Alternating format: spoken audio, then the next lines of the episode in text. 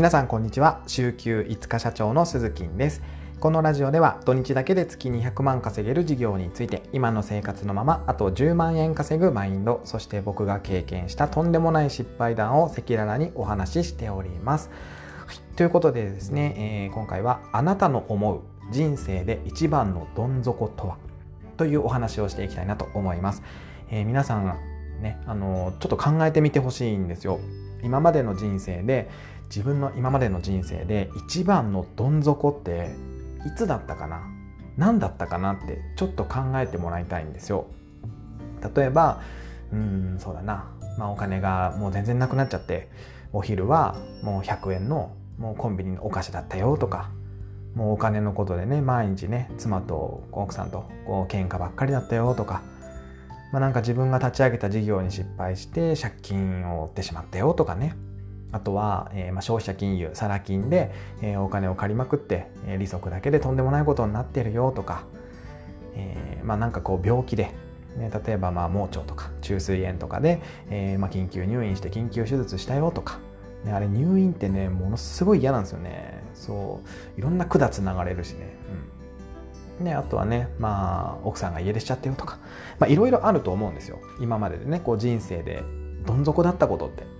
いろいろあるかなと思うんですけども今言った、えー、6つですねは僕は全部経験をしました、えー、脱サラ8年でこの全て経験をしました。もうもう一回言いましょうね。はい、えー、お昼は100円のセブンイレブンで売っているカリカリコンソメというねあのお菓子でした。これなんでかっていうと、えー、脱サラしてすぐね全然お金なかったんですよ。でえっと年収脱サラ1年目の年収が50万円ぐらいです。年収ですよ。はい。あの、月収じゃないです。年収が50万円ぐらいだったんで、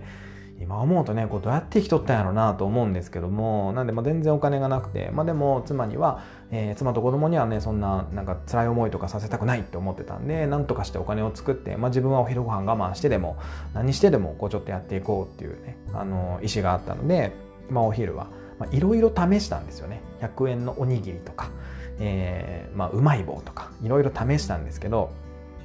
一番腹持ちが良かったのがセブンイレブンのカリカリコンソメっていうねあのじゃがりこみたいなあの入れ物に入っているお菓子なんですけどあれね、えっと、コンソメとチーズと両方味があって、まあ、気分によってこう味を変えたりするんですけども、まあ、結局100円だよということですね。まあこれが一番腹持ちが良くてで味も美味しくてっていう感じでこれをずっと食べてた覚えがあります、えー、太りましたねこれね。はい。食べてないのにね、他のもの食べてないのにね、お菓子食べると太るんですよね。はい、で、えっ、ー、と、お金のことで毎日妻と喧嘩ですよね。あの、僕が脱サラした時はですねちょうど妻の、えーと、お腹の中に子供が妊娠していることが分かったタイミングだったんですよ。もうほんとドンピシャで最悪なタイミングで脱サラしたなと思うんですけどなんで、目、妻には本当に感謝ですよね。やってみたらって言ってくれたので本当にありがたいなと思ってやっぱ日々感謝はしております。でやっぱりねそのお金が全然ないので、まあ、外食もできないしなんか記念日にプレゼントあげることもできないし、えー、子供の誕生日に何かあげるっていうこともね本当にできなかったんですよ。もうおむつすら買えないミルクすら買えないとかね。そりゃそうですよね。年収が50万しかないんで何も買えないのは当然なんですけどだからねもうお金のことで毎日毎日妻と喧嘩してました。もう家帰るの嫌で嫌でしょうがなかったんですよ。また今日も帰ったら怒ってるんだろうなと思って自分が悪いのにね。そう妻は何も悪くないのに、うん、でえっとまあちょっとね調子が、えー、やっと出てきたのが3年目ぐらいですかね。そう。であの調子に乗ってですね、まあ、人雇おうと思って。で、まあ、お金もいるしと思って。あの日本政策金融公庫からですねお金を借りましてですね。でね、えっと、350万ぐらい借りたのかな。それがね、3ヶ月ぐらいでなくなりましたね。そう、アホでしたね。あの、人件費に使うお金を借金で借りるべきではないとそこであの分かりましたね。はい。えー、仕事もないのに人を雇ったのが、まあ、原因だったんですけども、まあ、今考えると何しとったんやろうなと思いますけどもその時はねもう分かんなかったんでねこう調子に乗ってやってたんですけどもで、えー、さらにね、えー、従業員を解雇するわけにはいかないと、ね、なんか変な意思があってですね、えー、サラ金でお金を借りまくるということですね。もうアコムとかプロミスとかえー、まあ、いろんなところをですねこう回ってですねあのお金を借りるんですね。これね1社借りちゃうともう癖になるんですよ。こんなすぐお金って借りれんの？みたいな。もう30万とかもうそれぐらいの金額がねポンって借りられるんですよ。もう嘘やろと思うんですけどね。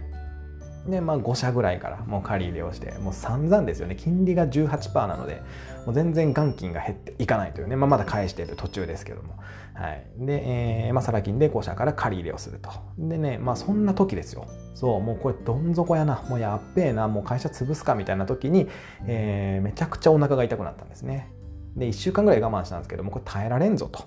言ってですねあの近くのクリニックに行ったんですよ。そしたらねあのえ、ー、と、ま、ま、ちょっとね汚い話なんですけど、まあ、肛門からこう指を入れられて、えー、腫れてるねって言われたんですよ。そうと思って。で、まあ、薬飲んでくださいって言われて、まあ、2週間分ぐらい薬もらったんですけど、まあ、1週間ぐらい飲んでもね全く痛みが引かないんですよ。本当に痛い。もう耐えられないぐらい痛い。でこれちょっとおかしいなと思ってあの近くのね私立病院みたいなところに行ったらですねいやいやいやいやと。あの何もそんなとこ腫れてないぞとお尻の中は腫れてないぞとあのただの虫垂炎だって言われてですね。で今今にも破裂しそうだって言われたんですよ。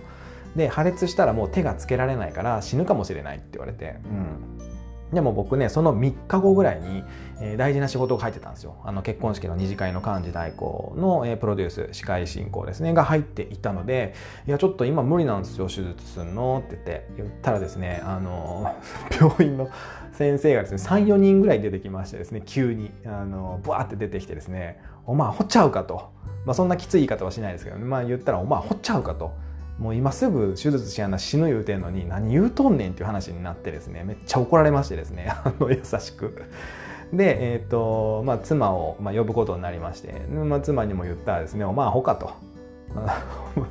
仕事と命どっちが大事なんやみたいな話になりましてですね、まあ、その時あの正社員が何人かいたので、まあ、僕の仕事は他のねあの優秀なとても優秀な正社員の子に任せてですね、えー、僕は緊急手術を行うことになったんですけどもそこから1週間ぐらい入院しまして。でそのね入院してる間にいろいろやっぱ時間があったんで、まあ、本読んだりとかいろいろ考えたりとかしていてでね結局気づいたんですよね。あのダメだなと。そう。今のままじゃダメだなと、えー、気づいてしまったので、まあ、潰すことにしましたね。もう社員にも全員ごめんねって言ってあの謝って、えー、解雇させていただきまして。そう。でですねえー、まあ一回会社を潰したという形ですね。で、まあ最後の妻が家出するっていう話なんですけど、これはね、あの、えー、僕がその中水で入院する前とかですね、まあ脱サラしてすぐとか3年とか、それぐらいの時ですけども、まあ、あまりにも僕がもう家に帰ってこなさすぎて、で、家帰ってきてももうずっとこうなんかこうツンツンツンツンしてるから、もう本当ダメだったんでしょうね。もう2回ぐらい家出しましたね。もう無言で出ていくんですよ 無言であの子供置いてねでそうすると僕次の日仕事とかあってもね行けないじゃないですかで僕めっちゃ困るんですよでそれも分かってて家出をするんですよね。そうあの確信犯ですね。はい。まあそんなことでねえーと、人生で一番のどん底皆さん何を想像したかなと、えー、思うんですけどももしねよかったらこうコメント欄で教えていただければと思います。僕よりあのどん底の経験をしてる人がいたらあのぜひあの友達になりたいなと思っております。心の底から。はい。あのなかなかこうどん底経験を共有し合える仲間っていうのはね僕の周りにはあんまりいないので、まあ、僕リアルで友達っていうのも23人しかいないんで、まあ、みんなも会社員ですしそのどん底経験とかはしてないんでねこういうところであのどん底経験をされてる方とつながれたらめちゃくちゃ嬉しいなと思います。やっぱりね、こう仲間がいるってね、すごい心強かったりしますよね。この音声配信をしているのも、やっぱりこう同じような仲間とつながれたらいいなって思って、あの音声配信をしていたりします。なのでね、是非あの、どん底経験あるよ、こんな経験あるよ、もう、鈴木により全然すげえよ、みたいな人いたら是非教えてもらえると嬉しいです。ということで、えー、今回の放送は以上になります。また次回の放送でお会いしましょう。ああ、お耳にかかりましょう。では、さよなら。